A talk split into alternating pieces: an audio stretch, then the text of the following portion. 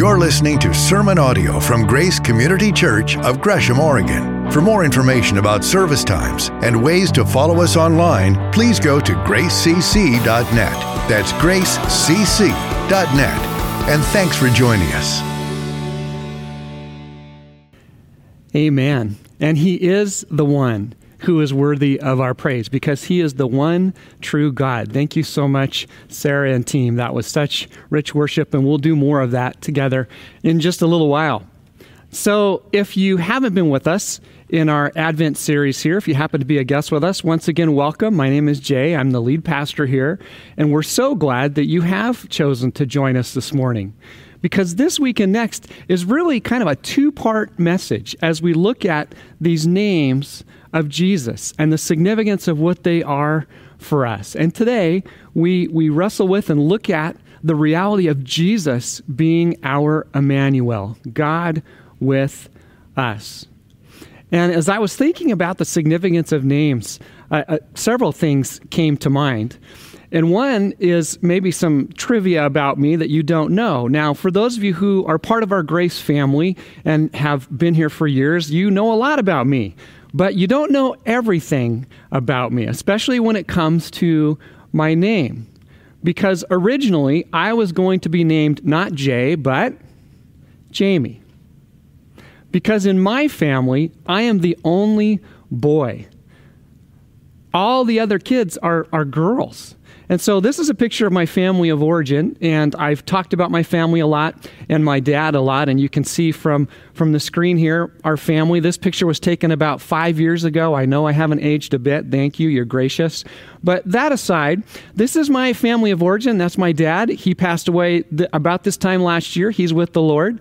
Um, directly behind him is my sister Tracy. Um, she passed away shortly after this picture was taken. My um, sister Holly, my next oldest sister, is next to me, and then that is my mom. But I was told by my by my parents when I was a teenager, you know, we were originally going to name you Jay. We were going to name you Jamie because we were absolutely convinced that you were a girl because we'd had two girls already. There aren't a lot of boys in our family, and in my dad's um, family, they're they're they're a big farm family. So among my cousins, there there aren't very many boys either. We just we have lots of girls evidently in our genes. But that being said, I was supposed to be named Jamie, and when they found out I was going to be a boy, they thought, well, what are we going to do? We weren't really ready for that, so they decided to call me Jay. Now my dad's name is James, so that was a way for, for me to be connected to him. And that's why they, they named me Jay. They named me after my dad. And that's the thing with names is they designate, they identify not only who we are, but whose we are. And as we come to now these names of Jesus, we're going to be looking at, like we said, Emmanuel, God with us, and what that truly means for us today. Next week, Sean Rowley will be helping us see what Jesus means, that he is our Savior. And this is an oversimplification, but this week is really about who he is as Emmanuel, and next week will be about what he does for us as Savior. So let's dive into this amazing story and as we do, it's a story that is familiar to many of you, and I appreciate that, and I'm grateful for that. But maybe for some of you, this isn't a familiar story. This is the Christmas story. And as we begin to work our way through it, we're going to come back to it and then let it do its work with us. So here we go the Christmas story. This is how the birth of Jesus the Messiah came about. His mother Mary was pledged to be married to Joseph, but before they came together, she was found to be pregnant through the Holy Spirit. Now, because Joseph, her husband, was faithful to the law, yet did not want to expose her to public disgrace, he had in mind to divorce her quietly.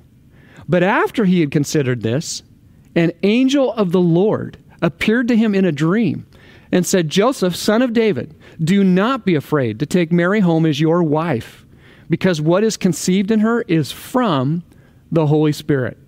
She will give birth to a son, and you are to give him the name Jesus, because he will save his people from their sins. And all this took place to fulfill what the Lord had said through the prophet The virgin will conceive and give birth to a son, and they will call him Emmanuel, which means God with us. When Joseph woke up, he did what the angel of the Lord had commanded him and took Mary home as his wife. But he did not consummate their marriage until she gave birth to a son, and he gave him the name Jesus. Now, there is so much going on in this story, and we're going to look at just some of the details here. And this, this opening verse is a verse pregnant with meaning. And it's not just because Mary is unexpectedly pregnant. Luke devotes a lot of his time in his gospel to giving us much more detail about Mary, and his focus is on Mary in this story. But Matthew focuses on Joseph, and we actually know more detail about Joseph than we do Mary here. But this is what we do know. For her to be unexpectedly pregnant in that culture would have been a disaster. And let's enter into this for just a minute. I have two daughters.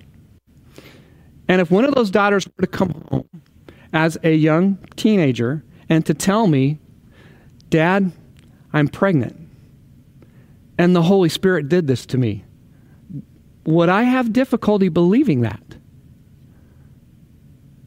And you can imagine how difficult it was for them to believe Mary's story.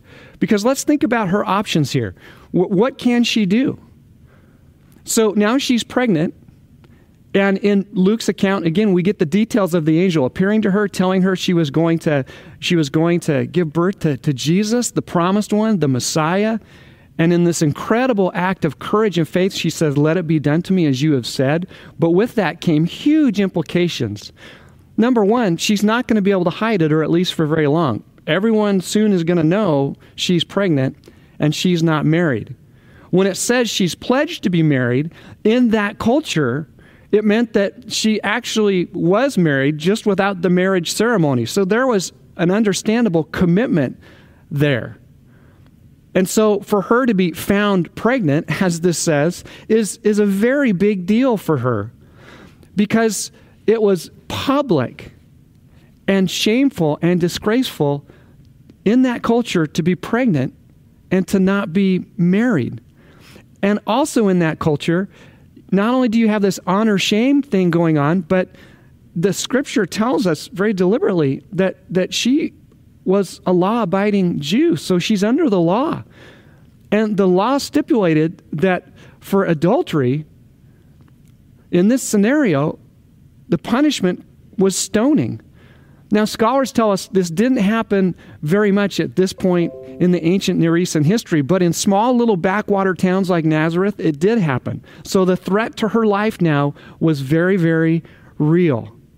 And single moms could not survive in that day and age. Again, a very different culture. You didn't have the means to provide for yourself as a single mom.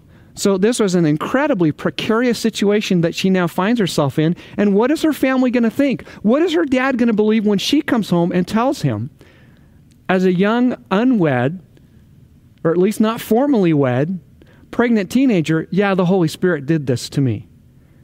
What would Joseph's family think? What would their village think? What would Joseph himself think? Which now brings us to him. And in these in these in this short verse here, it tells us volumes about Joseph. It says that he was faithful to the law. He was a righteous man. He did nothing wrong here. And, and we know that Mary has done nothing wrong here, but but he doesn't know that, assumably. At this point, he doesn't know how she got pregnant. He just knows she's pregnant. And now he's in a spot as well. What is he supposed to do? He could it was within his rights to publicly divorce her. And you could imagine the, the anger, the pain, the sense of betrayal that he must have felt, and that must have been very tempting to him. But it tells us that he was going to do really the only thing he could plausibly do to extricate himself from this situation besides a public divorce, and that was to divorce her privately. But still, even in that, this amazing man is assuming her shame. He's taking her shame upon him because there'll be lots of unanswered questions if this happens, and people will assume that somehow he's at fault as well. And men, if you want to see a biblical example of a godly man, Joseph is a tremendous example. He chooses not knowing all the details here, probably feeling very hurt, very betrayed, he chooses to take on the shame of who was supposed to be his wife and all the judgment and all the criticism and all that would come with this onto himself in order to try to protect her. This is the only way he can protect her and also extricate himself from this situation. And in Mary, we have this tremendous example of courage and trust in the Lord. And the same can be said for Joseph. But then the angel intervenes. And it says, An angel of the Lord appeared to him in a dream. And look what he says Joseph, son of David. Now, if you go back to that genealogy that we just looked at last week, Jesus' genealogy, who was Joseph's dad? Not David. The guy's name was Jacob.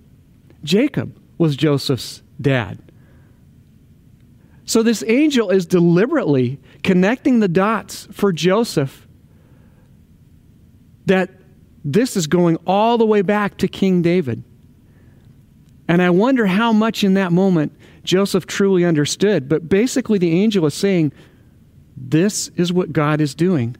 God has come through the baby in Mary's womb. I mean, it's, it's an amazing statement. And of course, the angel explains what's going on and says, You will give birth to a son. You're to give him the name Jesus. Sean will take us there next week as to really what does that name fully mean and how is God working in this tremendous, these tremendous circumstances. But it really is remarkable when you begin to look at the courage of Mary and Joseph in this story with all that was stacked against them, all that this meant, how people would perceive them, the shame that would be assumed, the criticism, the ridicule, the gossip, the whispers in a small little town like Nazareth. There was no running away from this, there was no hiding from it. And yet we see such incredible trust in the Lord and a willingness to, to choose to live by faith in what God said He was going to do. And as I've wrestled with this very familiar story for many of us, I've thought about what gave them their courage? Where did they get their strength? And I wonder, I wonder, could it be because of what the names of Jesus meant? What did it truly mean that God was with them?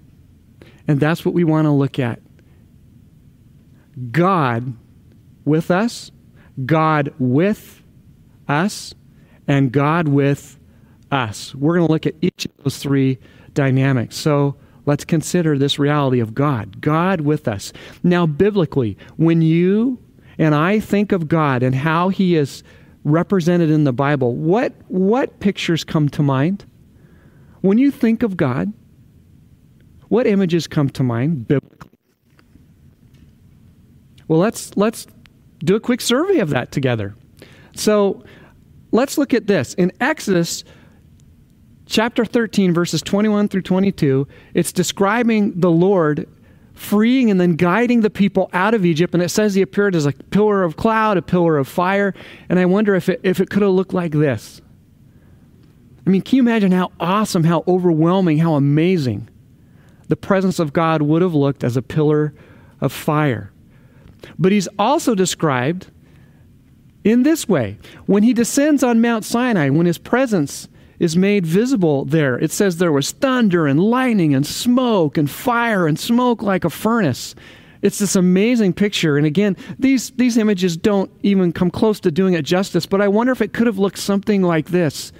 Just this amazing, incredible, awesome sight of, of God's presence. But this isn't the only way he's described when God appears in the tabernacle outside the, the tent, or excuse me, outside the camp, in what was called the tent of meeting, it says the glory of the Lord filled the tabernacle, this, this glory cloud, the Shekinah glory. And, and I wonder if it looks something like this. I mean, it was, it was this overwhelming presence. And again, kind of like a pillar of fire, like he's described earlier in Exodus, but just this amazing picture. And then finally, in Ezekiel chapter 1, when God shows up, it describes him as a windstorm, a cloud, flashing lightning, brilliant light.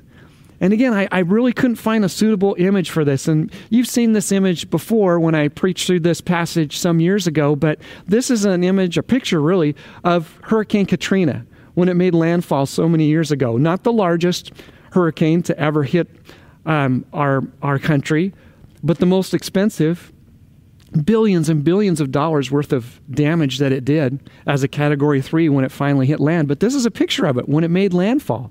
I mean, that's so awesome and overwhelming and amazing. And none of these images do justice to what God's presence is like. But now we have God coming as a baby. Is there anything more approachable, more familiar, more, more inviting than a baby? A vulnerable baby? It's been said that grandchildren are God's reward for not killing your children as teenagers. And every grandparent I've ever talked to has said there's nothing more amazing than being a grandparent. In, in the hundreds, maybe thousands of grandparents I've talked to in my lifetime, I've never had one say that they don't love being a grandparent and having a grandchild. So to hold this baby as the presence of God, we, we could spend so much time just thinking about what that must have been like for Mary and for Joseph. But this is the this is the remarkable thing with this reality is that religion says that people seek God. Somehow, some way, you are seeking God. That's what religion is about. But the Bible teaches, Christianity declares that God comes seeking us. And that's so hugely important for us to remember. What we celebrate at Christmas, what this season is about, is about a God who wants to be with us. And he enters this world in order to keep his promises. Because that's the picture that we see of this amazing God. Don't we see as we consider this idea of what does it mean that God's with us, this God who constantly is working to get closer and closer and closer to his people who continually keep pushing him away, choosing brokenness and pushing him away. But let's just think super quick globally about this idea of God near us, God with us. The Bible starts out with humanity, Adam and Eve being in a garden with God, literally in the presence of God, walking with God in the garden, having this incredible intimacy and closeness and nearness to him. And then they sin and brokenness enters the world and they're expelled from the garden, but the picture of the Bible, of God's Word, is God seeking to repair and restore and redeem that and to get close to people once again. He, he leads them out of Egypt as this pillar of fire and cloud, as we looked at earlier. And then he descends on Mount Sinai. And then he shows up in the tabernacle, in the tent, outside the camp of the people. And then he moves into the tabernacle in the middle of the camp of the people. And then they build a temple, and the temple is right in the middle of the community, and God is there. And now God comes as a baby. And through the death, burial, and resurrection of Jesus, once he grew up, became a man, fulfilled the mission that God had for him, he now comes into our lives through his Spirit. This picture of God getting closer and closer and closer. And now, now he wants to be so close to you and me that he literally comes and lives inside of us through the power of his Holy Spirit and the presence of his Holy Spirit, my friends. The Bible, Christianity, the only worldview that teaches that God not only wants to be near us, but he wants to be so near to us that he comes inside of us. And when we celebrated communion last week, that is what we're emphasizing and that is what we're celebrating a God who is with us. It's amazing and it's powerful and it's life changing. And we need Him more than ever, do we not? I was talking with someone about COVID 19, which of course we're all talking about on some level, it seems like constantly. And this person and I were just thinking over the last several months, not just with COVID, but the, just the events that have happened in our community, in our country, in our world. And it was interesting as we're comparing notes to come to the realization that there are many false gods, false places of security that have been exposed in this season. I mean, think about it for a minute. It's so easy for us to put our stock in comfort, to put our assurance in what's in our bank account or our health, or just even be able to know what's, what's coming tomorrow. And there's so much uncertainty and so many unknowns, and all these false gods really have been exposed the God of materialism, the God of comfort, the God of familiarity, the God of health. You fill in the blank all these things that our culture says we have to put our faith in, we have to make that our foundation. This has to be the source of our security. All those things have been exposed. Which of those things have been exposed for you? Man, more than ever, we are reminded that there is no substitute, there is no replacement for a God who is with us. And that absolutely has been tested for all of us in some way, shape, or form in this, in this season. You know, one of the difficulties, one of the casualties of COVID 19 has been relationships. Not just the lack of community and all of us struggling and wrestling with how do we navigate this and what does community look like. I mean, in my own family, we're wrestling with how in the world are we supposed to celebrate Christmas this year with our, our different families who we're always used to getting together with in large groups. We're, we're still trying to figure out how to navigate that. And I know many of you are right there. But another side of that is countries that are a little further ahead of us in recovering from COVID are, are seeing some incredibly difficult things happen. And that is because families have been so cooped up and have been isolated or have been together and just, you know, it's really forced a lot of brokenness and difficulty out into the open and you have all these divorces that are now taking place because problems that were there have been magnified now. And because people have had to be together and haven't been able to figure out how to work those things out, you see families fracturing more than ever and just difficulties and relational struggles because everybody's with everybody. And so it's been tested. And actually, Christmas can be one of those times that is a test of family. I mean, there are some of you, if, if you're honest, you're, you're kind of relieved that you don't have to get together with certain members of your family, that COVID is an excuse for you to be able to keep your distance because your family is difficult and things don't go well when you get together. And maybe you're feeling kind of a sigh of relief that, well, now we have a way out. Now we, we don't have to get together or spend as much time together. There's just so many ways that, that this is all being tested and that we're being tested with this.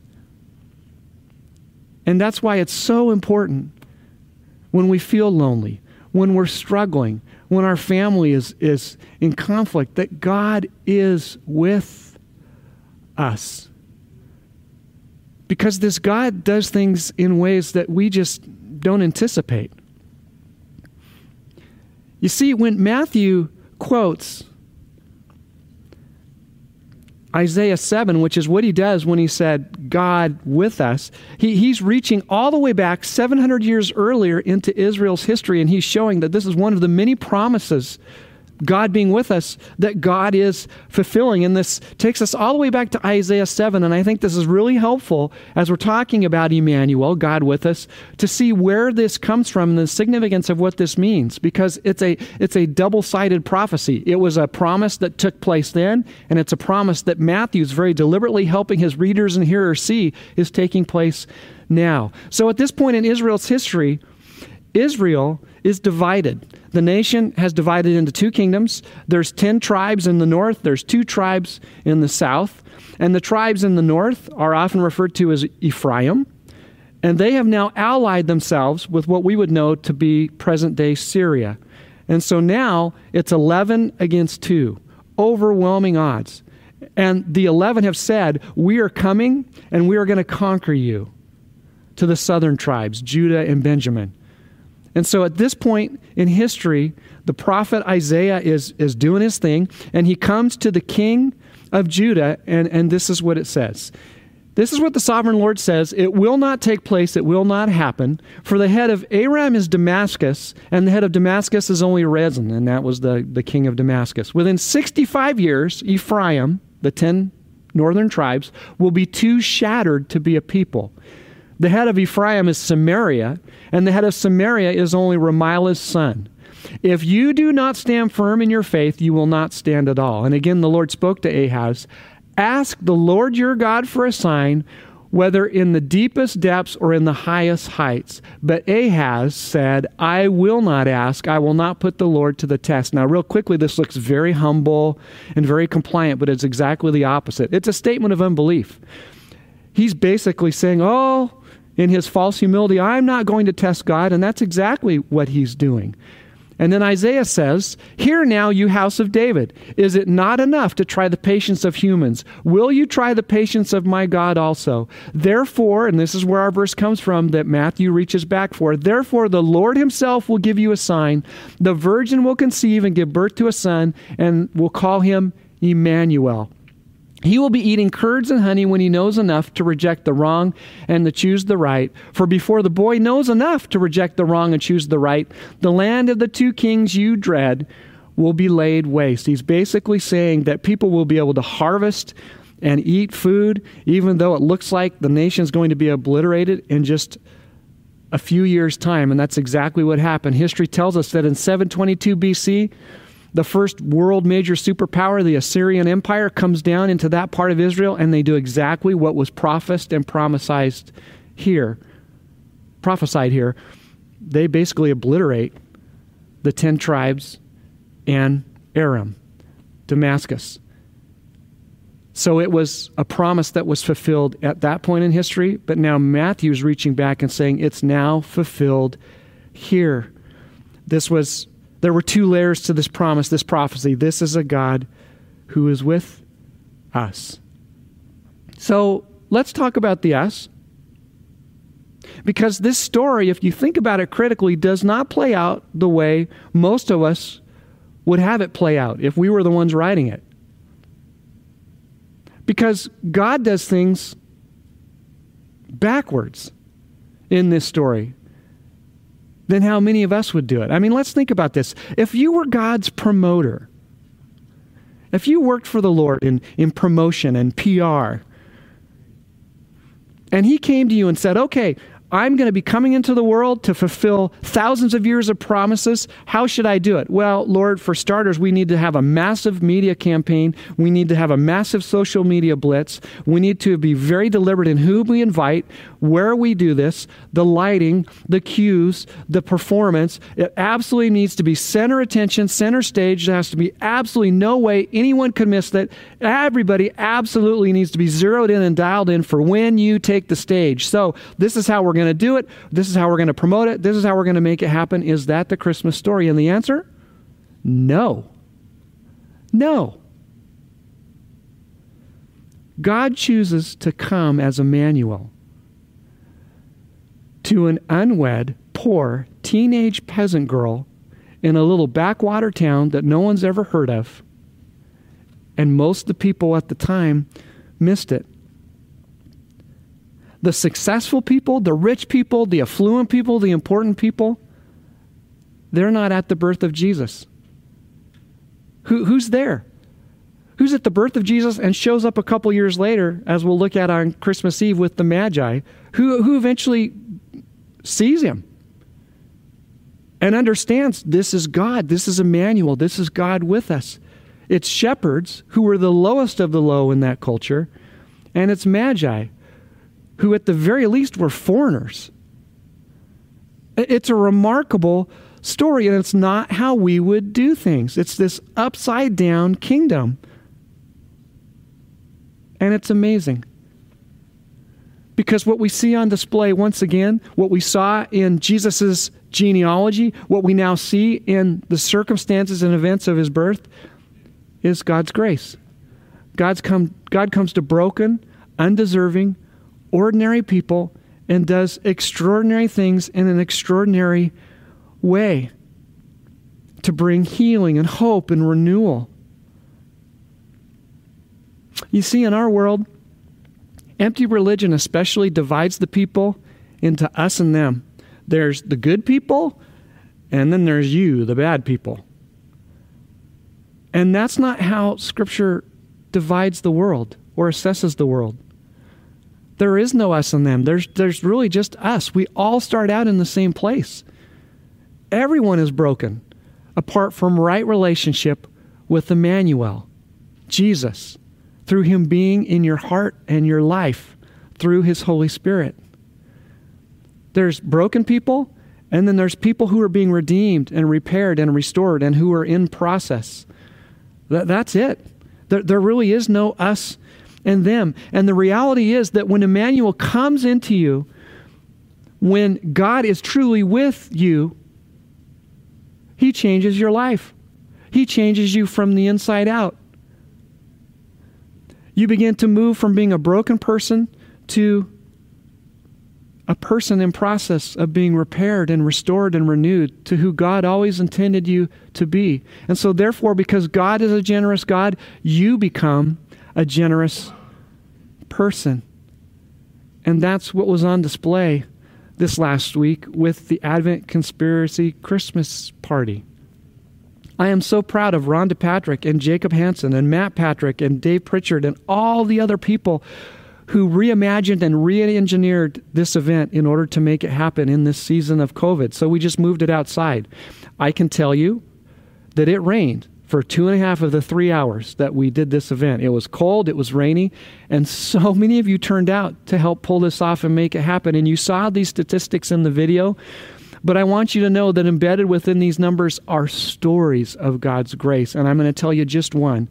So, my wife Jamie and I, and our youngest daughter Kaylia, we were um, out beside the building there helping direct traffic and, in particular, direct people to Christmas trees who wanted them. And there's this one mom who drove up in this in this car full of kids, and um, she had just received, you know, hot chocolate and cookies and socks, and had come to our station now.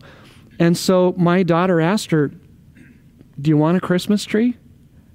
And she looked stunned. She looked shocked. And she said, You're giving away Christmas trees? And she, she said, Yeah, we are. For free? Yes. There, there's one for you if you want it. And she burst into tears. And as she drove by me, I was a little further away, you know, directing people to the Christmas trees. She couldn't even talk. She was just sobbing, tears of joy. And that's just one of the many stories uh, uh, of God's grace and why was she overwhelmed with gratitude and joy? Because of God's grace. She was getting something she didn't expect and maybe even didn't deserve. I don't know. But what I do know is that Emmanuel, God with us, He is the source of our hope. He is the source of our grace. He gives us purpose.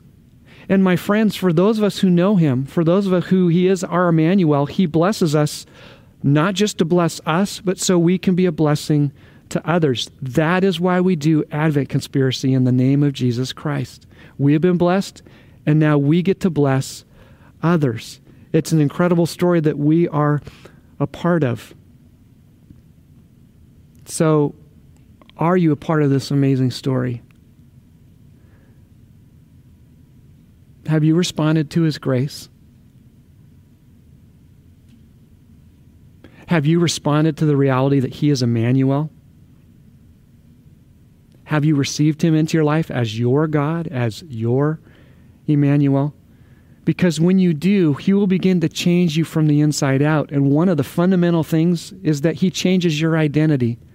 Because of His identity, you will now have a new identity if He's your God. I came across a story that just so vividly illustrated this. This is the title of the story, and as our worship team comes and as we prepare to respond in music worship, I, would like to share this with you. It's titled Indian Girls Shed Unwanted Names. And what you see on your screen there is a picture of an Indian girl in incredible joy receiving a new identity. It says this More than 285 Indian girls whose names mean unwanted in Hindi chose new names Saturday for a fresh start in life. A central Indian district held a renaming ceremony in hopes that it would give the girls new dignity and help fight widespread gender discrimination that gives India a skewed gender ratio with far more boys than girls. The 285 girls wearing their best outfits with barrettes, braids, and bows in their hair lined up to receive certificates with their new names, along with a small flower bouquet from the Satara district officers in Maharashtra state. Quote, now in school, my classmates and friends will be calling me this new name. And that makes me very happy, said a 15 year old girl who had been named Nakuska, which means disappointing, by a grandfather who had been disappointed by her birth. Activists say that the name unwanted, which is widely given to girls across India, gives them the feeling they're worthless and a burden. Quote, when a child thinks about it, you know, my mom, my dad, all my relatives and society call me unwanted, she will feel bad and depressed. But giving these girls a new name is a new beginning. In the book of Revelation, it tells us that someday when we are with God, when we receive Him into our lives as our Emmanuel, someday He will give us a new identity. He will give us a new name. It says it's a name that's only known to Him and to us.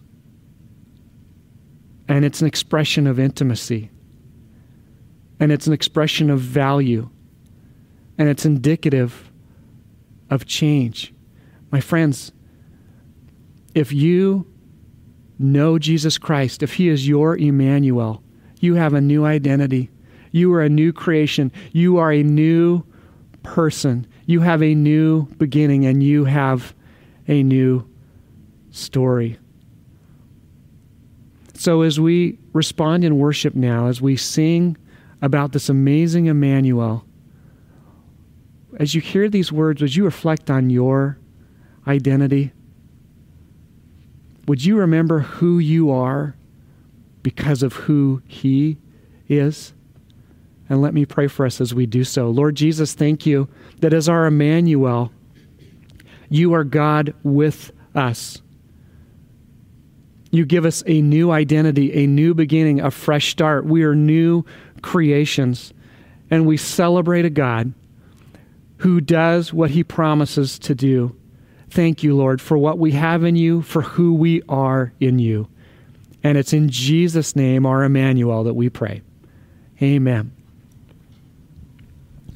And He is God with us. He is God with us. He's God with us. He's God with us. And I hope that He is with you. And I want to pray His, his blessing over you.